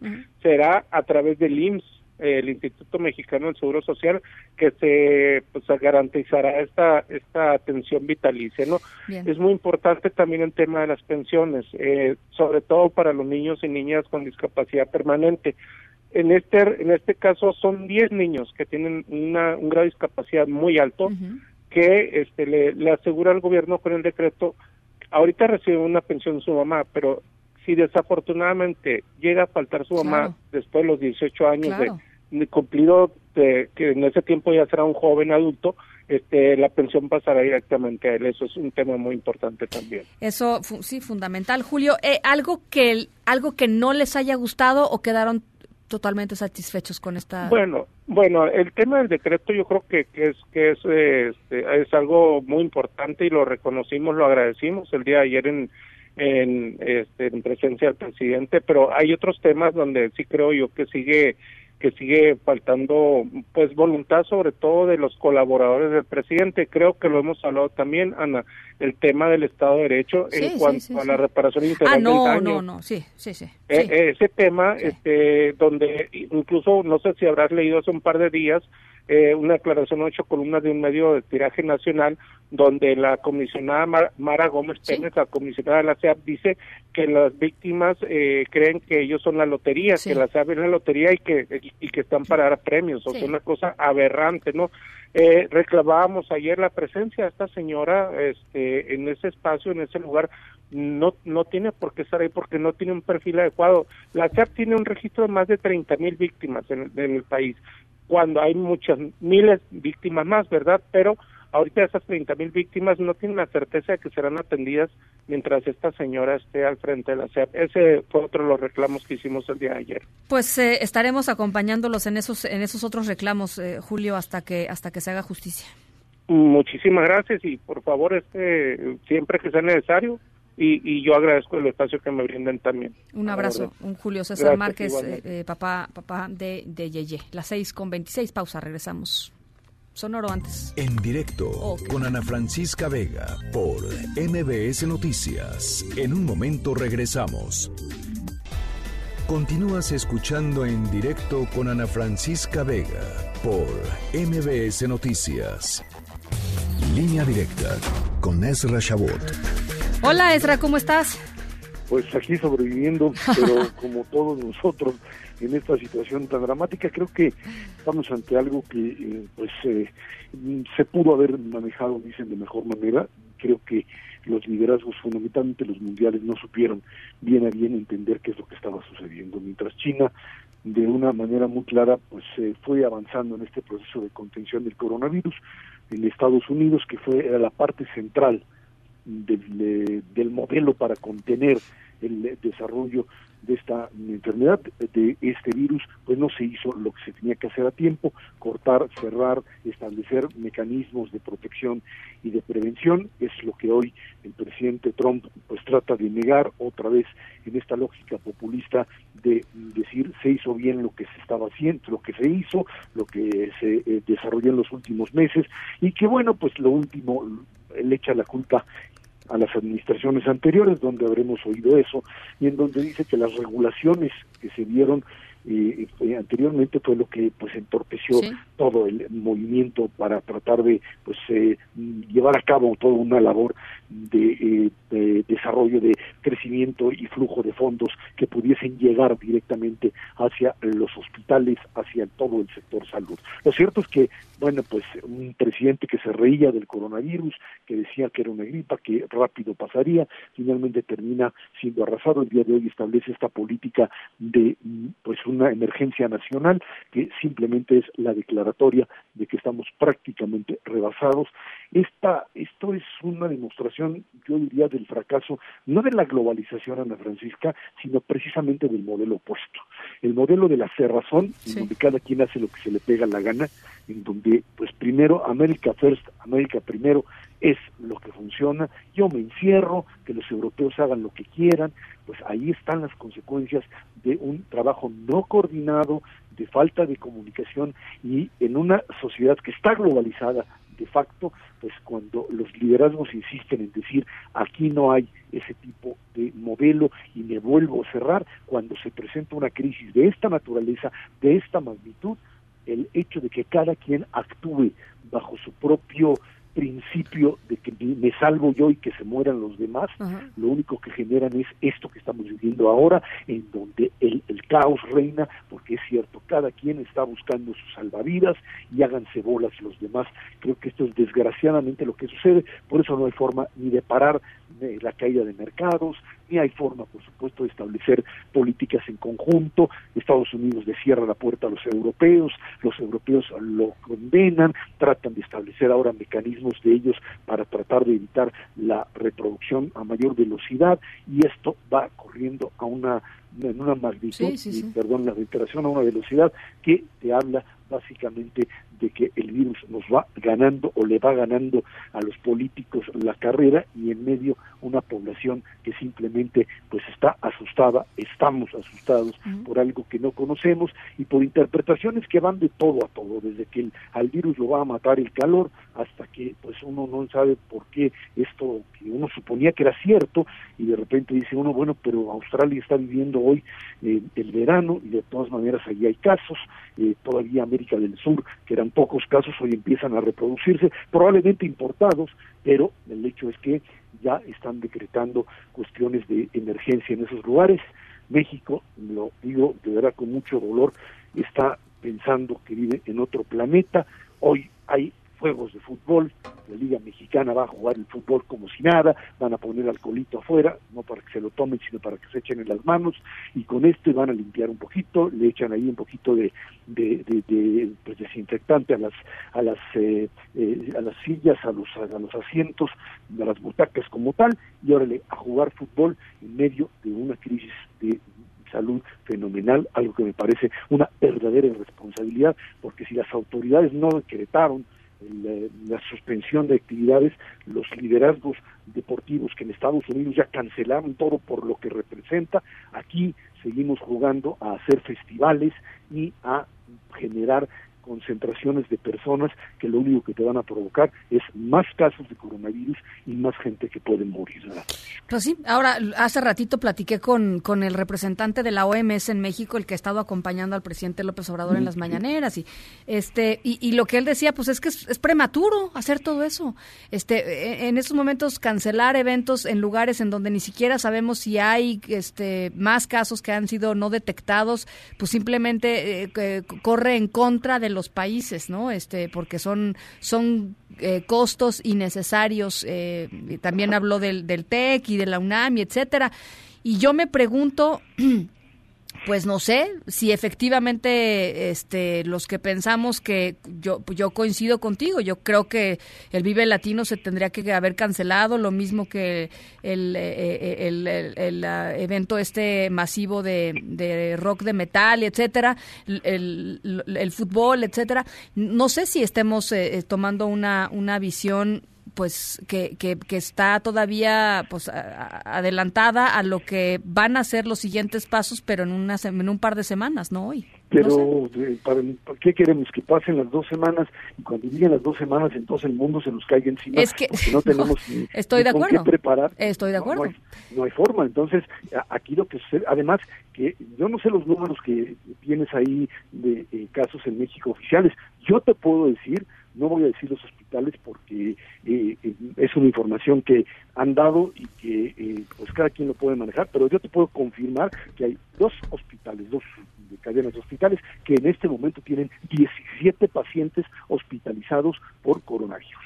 Dos hospitales privados, dos grandes hospitales que tienen esta gente que está con coronavirus detectado por gente que llegó de fuera, etcétera. Ahí están, bueno, están, eh, y estos están registrados, no están registrados, por favor, creo que en este momento información veraz, información oportuna y por supuesto medidas de precaución. No se trata de generar pánico, se trata simplemente de que si todavía estamos en los números de los 10, 20, 30, 40 o 100 casos, esto no se nos dispare, que la curva que va a ir en ascenso sea una curva que sea menos pronunciada de lo que Yo también, yo, yo, yo, yo estoy contigo, yo creo que se tiene que administrar lo que va a ser probablemente este imparable, pero se tiene que administrar, ¿no? O sea, de tal forma que no se desborde lo que lo que se puede desbordar o se podría desbordar en un futuro. Pero si es curioso, a mí me a mí me llama la atención que, que pues digamos la voz de la OMS en México 100% respaldo a, a, al tema de estamos en fase 1. Y de ahí no lo sacas. En fase 1, ¿eh? está bien. De ahí no lo sacas. Ah, pero ahí están los casos, ¿eh? Ahí están los casos creciendo de forma importante y esto no va a empezar a producirse dentro de unos cuantos días. Pero si quieren jugar a esa, lo que sí hay que decirle a la gente es lávese las manos, Cuídese. lávese las manos, cuídense, no vayan a lugares donde haya grandes aglomeraciones, no ande haciendo compras de pánico, por favor. Tampoco, no, también. No hay ninguna vinculación, no hay ninguna relación entre el coronavirus y el papel de baño, por favor. la gente compra papel de baño como si hubiese alguna relación. Un gran misterio, es, un gran misterio. No, no, no, pues no sé, habrá menos que haya una relación directa entre el coronavirus y la diarrea, pero no, no, en realidad no, no, no entiendo eso. Sí, yo creo que hay que hacer ese, yo creo que hay que hacer ese llamado, ¿no? Esra, sí, a lavarse las manos, por supuesto, a saludarse de lejitos como desde el, Como desde el 28 de febrero nos dijeron. Así es. Y, y, no, eh, y no apanicarse. Hay grandes aglomeraciones. Exacto. Que si quieren, no vayan, yo les diría, no importa, no vayan al fútbol, de veras no vayan a esas cosas, porque hay ahí sí el peligro de un mayor contagio. No vayan, no vayan, punto, y el resto, pues ahora sí que a cuidarse porque esto va a ponerse bastante difícil en los próximos días aquí y en el resto del mundo. Habrá partidos después, habrá festivales de música después, este hay que hay, hay problemas que serios, hay que muy serios que tendrán que por, porque finalmente la única alternativa que está tomando el planeta ante algo desconocido es paralizarse, es decir, nos paralizamos dos semanas, tres semanas, un mes y luego vemos qué hacemos, porque si no nos paralizamos lo que va a suceder es que para cuando queramos movernos vamos a estar todos muertos. Entonces creo que esa es la opción que se están lanzando. Hay que paralizar, hay que evitar el contacto porque no hay otra forma de contener este virus. Te mando un abrazo, Ezra. De lejos, de lejos, que, de lejos. De lejos, de lejitos, aquí por teléfono. Muchas gracias. Un abrazo a las 6 con 37. A otras cosas. En directo. No se crea ni se destruye. Ciencia en directo. Con María Emilia Beyer. María Emilia Beyer, directora de Universo, Museo de las Ciencias de la UNAM. ¿Cómo estás? Buen viernes. Hola, hola Ana Francisca. Bueno, pues como bien decías, ¿eh? de plano, ahorita de lejitos todo. De lejitos el saludo, de lejitos el abrazo, bueno, el cariño es el mismo, pero pues más vale tomar precauciones, ¿verdad? Exacto. Yo yo estoy en esa en esa tesitura ya desde hace como una semana, debo decirlo. Bueno, te, voy a decir, desde que lo, Hugo, perdón que lo insista, pero desde que Hugo López Gatel dijo hace unos días, 28 de febrero, eh, apliquemos el saludo de cortesía sin que eso signifique que te odio, ¿no? Este, yo estoy en esa en esa tesitura. Pues fíjate que haces bien, porque yo estuve platicando con el doctor Rafael Ojeda, quien trabaja eh, medicina de la conservación y ecología de enfermedades en la UNAM. Y entonces, bueno, una de las cosas que yo eh, platicaba con él no era solo del coronavirus, sino de todas estas enfermedades emergentes. Eh, ¿Qué podemos hacer? ¿Qué pasa cuando de pronto no habías oído hablar nunca de esto y ahora resulta que todos estamos hablando del del mismo microorganismo y agente infeccioso y qué es lo que sucede. Bueno, lo que sucede es que el coronavirus y otros tantos que operan de esta manera, que funcionan así, son considerados esto, enfermedades emergentes, que son enfermedades provocadas por algún agente infeccioso que ha sido recientemente identificado, que antes no conocíamos y esto, eh, pues puede deberse a muchas cosas. Primero, a que la ciencia y la tecnología avanzan, la medicina se hace mejor y entonces uno ya puede identificar cosas que a lo mejor antes desconocía. Pero también sabemos que para que surja una enfermedad emergente, desafortunadamente hay una relación importante con cambio climático y con la fragmentación del hábitat que nosotros hacemos en los ecosistemas. Porque, bueno, pues todos los seres vivos tienen de pronto por ahí, pues algunos agentes infecciosos propios de sus especies que, que pues sí, que los lastiman o que los enferman o que los infectan con algo. Pero eh, eh, los virus generalmente pues son bastante especie específicos. El problema está en que cuando tú fragmentas el hábitat, pues a lo mejor algunas especies desaparecen, pero los seres humanos que estamos colonizándolo todo, Ana Francisca, pues llegamos a vivir ahí, ¿no? Entonces, pues claro, los virus comienzan un poco como a eh, eh, tratar de colonizar, digamos, otras especies. Eh, afortunadamente para nosotros, el número de microorganismos que logran esto que se llama el salto hacia otro hospedero, pues es muy menor. El número de microorganismos que logran este salto es reducido. Porque para que este salto tenga éxito se han identificado algunas fases que el doctor Ojeda me compartió y que yo les quiero comentar ahorita. Mira, el primero es que el agente infeccioso, en este caso supongamos este virus, el coronavirus, mantenga su presencia en el huésped natural, en el huésped principal durante mucho tiempo y que y que este huésped entre en contacto de manera sostenida con potenciales hospederos secundarios. Ajá. o sea, que contagie, ¿no? Exacto, o sea, a lo mejor este bicho está enfermo de un montón de cosas, pero si yo no tengo nunca contacto con él, este salto evolutivo biológico es imposible. El asunto está en que fraccionamos los hábitats y entonces ya estamos nosotros interactuando con un montón de cosas que antes tal vez no interactuábamos y comiendo cosas raras y hay un mercado negro de especies exóticas, etcétera. Y todo esto, entonces de repente sí tiene que ver y abona el terreno para una enfermedad emergente. Sí. Otra parte de las fases es que el contagio hacia una nueva especie se mantenga, es decir, es un contagio sostenido. No basta con que se enferme una persona ni dos ni tres tiene que empezar a haber un pequeño núcleo de personas a partir del paciente cero famoso, ¿no? En donde entonces de repente ya detectas que tienes un problema. Y claro, como es una enfermedad emergente, típicamente es nueva y típicamente no sabremos por un buen rato por dónde eh, atacarla y entonces ahí es cuando empieza a crecer. Esa fase 2 es muy importante atacarla lo antes posible. Y la siguiente es que el agente infeccioso finalmente se adapta, o sea, los virus tienen una capacidad de mutación impresionante y entonces para adaptarse mejor a una nueva especie, en este caso el coronavirus en nosotros, pues sabemos también que hay mutaciones y que entonces eso dificulta mucho pues que se encuentre, ¿no? Una, una forma de salir del problema. Claro. Entonces, bueno, llámese coronavirus o llámese de otra manera, llámese SARS, llámese MERS, todas aquellas que de repente han surgido en otros momentos. Eh, lo que tenemos que saber es que estas enfermedades emergentes seguirán apareciendo. Entonces, ¿qué es importante? Bueno, siempre estar muy atentos a fuentes confiables de información, conocer cómo y por qué surgen, conocer qué hay que hacer, en este caso atender las recomendaciones de forma pronta y oportuna para reducir estos contagios, porque ya que se presentan en nuestra especie y nosotros también somos vectores de transmisión, el chiste es lo que hemos estado diciendo y lo que acabas tú de decir muy acertadamente. Vamos a reducir la posibilidad de contagio. En realidad, esa es la, ese es el bastión de la batalla. Pues eh, María Emilia, nos nos eh, nos quedan semanas difíciles, ¿no? Complicadas, me parece de, algunas de las cosas que se van a ir presentando. Y yo recupero de, de tu explicación, pues eso, ¿no? Eh, eh, entender que, que, hay fuentes eh, confiables que nos pueden ayudar a por lo menos conocer cuál es el escenario probable dentro de muchas incertidumbres que generan estas enfermedades emergentes, porque sí las generan, ¿no? O sea, sí generan miedo y sí generan una, una suerte de, de psicosis colectiva que creo que de alguna manera pues se puede calmar o se puede tranquilizar con información eh, oportuna, ¿no? Yo creo que lo peor que podemos hacer es empezar a, a, panicarse por cosas que, que a veces son incluso invenciones completamente y que además no nos llevan a nada, nos gastan energía, nos gastan hasta recursos, ¿no? De dinero incluso.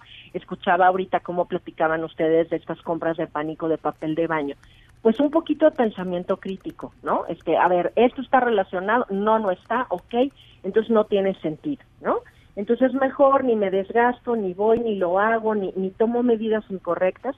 Y bueno, buscar las fuentes. Las fuentes, en este caso, la Organización Mundial de la Salud en sus portales, tiene gráficas estupendas. Yo los invito a que también la busquen. Busquen estas gráficas vean que no es lo mismo cómo se está comportando el coronavirus en todo el mundo, sino que justo donde ya hay mucho contagio, entonces puede ser ya un crecimiento exponencial, en donde no lo hay, bueno, pues todavía no entremos en una fase de pánico, pero sí de cuidado, pero sí de cuidado y de seguir atentamente las instrucciones. Y de, la verdad es que esa va a ser la única forma de que salgamos todos juntos. Pero además en México ya lo hemos hecho con el H1N1.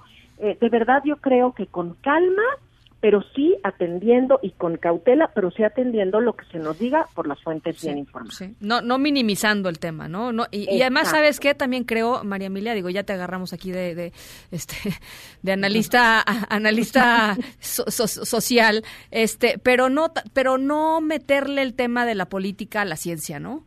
Este no no no hacerlo un tema de pues es que yo creo que no porque me dijeron que no mis amigos de tal partido están en contra de no no no es un tema político no es, un, tema de salud es un tema biológico, es un tema ecológico y es un tema evolutivo, así tal cual. Entonces el virus muta y entonces tú estás en una región biogeográfica en donde entras en contacto. Comprender todas estas líneas hacen que no haya partido que valga. Esta es nuestra biología, la biología de nuestra especie. Somos sujetos a tener algunas infecciones. Los agentes infecciosos pues están justamente evolucionando para ver a quién encuentran en huésped. no y del coronavirus, pues somos nosotros. Entonces, eso no tiene que ver con un partido, tiene que ver con la biología tal cual. Totalmente. Bueno, pues ahí está. Te agradezco mucho, María Emilia. Te mando un abrazo de lejitos, todo muy bien, muy correcto. este Y platicamos el viernes que entra, ¿te parece? Me parece igualmente. Saludos a todos y abrazos, pero también abracitos en esta nueva modalidad lejanita. Lindo, lindo fin de semana, María Emilia. En directo. Bueno, pues seguimos con este mismo tema. Estamos escuchando ruido de inexcusado, evidentemente, eh, porque la gente entró pánico por, por este asunto del coronavirus y, no, y han visto seguramente eh, N cantidad de videos en redes sociales de personas que van al súper y, vacían las estanterías, ¿no? Este, mientras estamos hablando en este momento hay gente haciendo eso. Es muy irresponsable hacerlo, por cierto. Eh, porque pues muchos están preocupados por por el papel de baño, ya lo decía también mi querido Ezra en, este espacio. Em, bueno, pues escuchen bien lo que sucedió al otro lado del mundo en Australia. Una mujer pues hizo unas compras que no quería hacer y ahorita van a ver qué tal qué tal está pasando ahora. Vamos a la pausa a las 6 con 47, todavía hay más.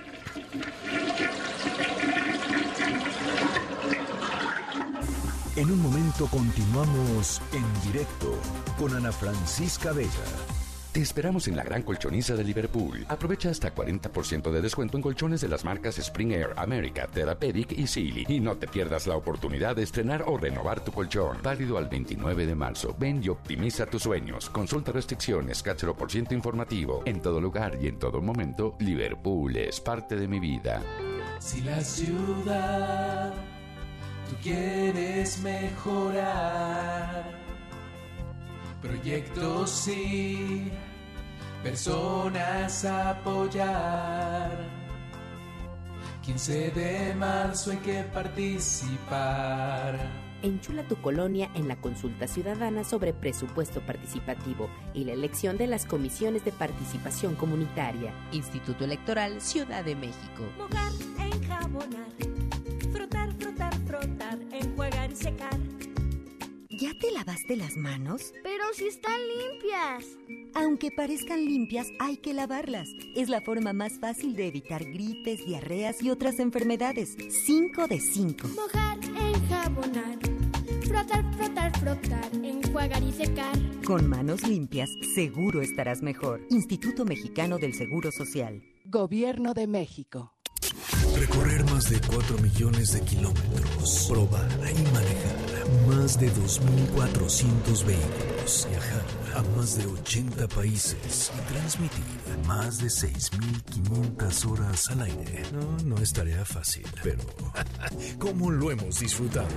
Autos más cumple 20 años contigo y lo festejaremos en grande. Prepárate para vivir este 20 de mayo la fiesta inolvidable para asegurar tu lugar en este gran acontecimiento, escúchanos de lunes a viernes de 4 a 5 de la tarde y sábados de 10 a 12. MBS 102.5. Si te sientes deprimido, con ansiedad o desesperado, no estás solo. En la línea de la vida podemos ayudarte. Llama al 800-911-2000. Te damos información y te escuchamos. También respondemos en redes sociales. Y ofrecemos pláticas, talleres y atención profesional en escuelas o centros de trabajo. No, te, pierdas. Juntos por la paz. Estrategia Nacional para la Prevención de Adicciones. Gobierno de México. El premio es para Juan. Esperen, hay un error. El premio también es para Lupita y para Rodrigo. Esta temporada de premios Cinépolis todos ganan. Llévate precios especiales en taquilla y dulcería en cada visita. Te esperamos. Cinépolis, entra. ¿Atorado en el tráfico? Aprovecha tu tiempo y aprende un nuevo idioma. ¿Cómo? Con Himalaya. Descarga nuestra aplicación desde tu celular, tablet o computadora y aquí encontrarás cursos de miles de idiomas. Y lo mejor de todo, es totalmente gratis. Sí, totalmente gratis. No solamente escuches, también aprende. Himalaya. Continúas escuchando en directo con Ana Francisca Vega por MBS Noticias. Hola a todos. Hoy tuvimos un día bastante emocionante en casa. Nos llegó nuestro pedido con un par de rollos de papel de baño. De hecho, fueron un par de cajas con rollos de papel de baño. En realidad, fue como recibir una tarima con cajas con rollos de papel de baño. Bueno, este, esto que escuchábamos eh, es lo que sucedió en Australia. Una mujer australiana compró por accidente un abastecimiento de papel de baño que podría durar 12 años. 12. ¿Cuántas epidemias son esas? Midámoslo en epidemias. ¿Cuántas serán? No lo sé. Eh, Haide Janetsky, de la ciudad de Toowoomba, en Australia, compró 2.304 rollos de papel en un servicio en línea. Normalmente Janetsky compra 48 rollos cada tres meses, pero la orden se quedó pues ahí como atascada, ¿no?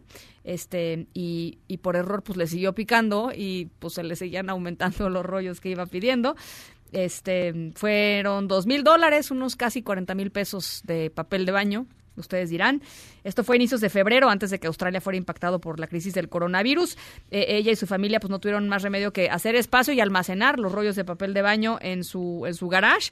Eh, y, construyeron fuertes con los paquetes, la tomaron muy, muy de broma, incluso construyeron un pequeño muro haciendo referencia al muro de Donald Trump en la frontera este, de México con Estados Unidos. Em, lo que van a hacer los Janetsis eh, ahora con, con, el papel de baño es que lo van a vender al mismo precio que lo compraron. Se fijan qué responsable gente. Este, pues no necesitan tanto, ¿no? No necesitan tanto. Van a destinar em, el, el, dinero para, para la escuela de su hija. Eh, la empresa que escuchó todo lo que había sucedido reembolsó el costo del envío de las 48 cajas de papel de baño, que era de algo así de como 250 dólares, unos 5.500 pesos. Así es que bueno, pues, este, ¿quién quiere 2.304 rollos de papel de baño para enfrentar las siguientes semanas? En Agenda con Rafael Arce. Rafa Arce. Sí la vi, cómo no, yo también hice compras de pánico, Ana, y sí la vi ahí comprando todos esos No, no, no digas que hiciste compras de pánico, por supuesto por que no, por supuesto que no. Calma, calma, todo todo tranquilo. Hay que tomar las previsiones necesarias, ¿no? Pero sí parece, ¿verdad? Que esta mujer eh, se abasteció de los no, rollos bueno. porque, bueno, pues, qué cosa. ¿Cómo está? Muy buena tarde, buena noche a quienes nos escuchan y a quienes nos hacen el favor de vernos y de estar ahí. Sí, sí es cierto, no se equivocan. En directo son, como todo en la vida, mucho mejor las cosas. Oye, Ana, ¿cómo te va? Buena tarde, por cierto. Digan ustedes, muy bien. Buenas ¿Todo tardes. fluye? Todo muy bien. Qué bueno. Oye, pues tranquila, no te preocupes. Andrés Manuel López Obrador le dijo a los banqueros hace algunos minutos al clausurar la, la reunión bancaria que pese al COVID-19 hay condiciones para invertir y crecer en México. O sea, primero lo primero, Ana, ¿no? O sea, no hay, no hay ningún, ningún problema. Bueno, en este, ¿cómo podríamos decirle? Festival, en este danzar de que sí, que no, habrá, eh, eh, Ana, pues sí habrá Festival Iberoamericano de Cultura Musical, mejor conocido como el Vive Latino, y sí habrá el Hell and Heaven, esto en Toluca. Eh, ¿no? Hemos escuchado, Ana, que en estos, en estos festivales habrá rolas, ¿no? Entonces se presentarán tres grupos y luego un pantallazo ahí, lávate las manos, toma las medidas necesarias para eh, combatir el COVID-19. ¿Sabes que sí se canceló? A ver si nos tienes una rolita de Ricky Martin. No, pues ya que estamos en las complacencias de viernes, una rolita de Ricky Martin. Sí, como no. Hielo por fuera, se quema adentro, hielo por fuera, vive la vida loca. Se canceló su... Sí. Bueno, él canceló. Él, canceló su, su, su concierto en, en Monterrey. Eh, iba a dar hoy eh, un, un, concierto en Monterrey esta noche y lo canceló. Curioso que los que estén cancelando, vuelvo al punto, sean los artistas y no los empresarios, ¿no? Que seguramente pues han de tener muchos intereses ahí para que no se cancelen las cosas. Definitivamente te noto triste por esto que dices de Ricky Martin. Seguramente también alguien más que nos escucha por ahí estará. Bueno, pues, yo no sé si se vaya a cancelar la semana que entra porque aquí en México hay un concierto es. el sábado que entra. Yo tengo unos boletos para ir a ver a Ricky Martin. Híjole, me estarían sudando las manos. Oye, Pero ah, yo estoy segura que me van a complacer aquí con un par de roles. Pero oye, bueno. Ana, no la, no la suel- no la dejes este productor, sí, síguele, síguele. Mañana en Ciudad Universitaria, sí, bien, felicidad. Mañana en Ciudad Universitaria el primer partido de las Pumas, ¿no? Primer partido de bueno. las de las Chavas contra las Azules. Mucha suerte a ambos equipos, sobre todo a, los, a las Sí, Pumas. ¿no? la verdad sí, la verdad sí, Goya, Goya. Y el domingo el América contra el Azul. Todo esto, ¿por qué? ¿Qué, tiene que ver, Ana? No se suspenden, se, siguen los eventos masivos. Y, pues bueno, eh, de esto y demás estamos al pendiente. Te mando un abrazo, este, ¿por qué no te mando un abrazo? acá No, de- acá lejos. lejos, sí. Gracias, Ana. Muchas gracias, Rafa. A las 6.55 nos vamos a nombre de todos los que hacen posible este espacio informativo. Gracias por acompañarnos toda la semana. Yo soy Ana Francisca Vega, se quedan como siempre con Gaby Vargas y después ya saben, charros contra gangsters. Pasen muy buena noche, muy buen fin de semana, lávense las manos, saluden de lejitos, eviten las aglomeraciones, cuídense mucho y nos escuchamos el lunes. MBS Noticias presentó En directo con Ana Francisca Vega.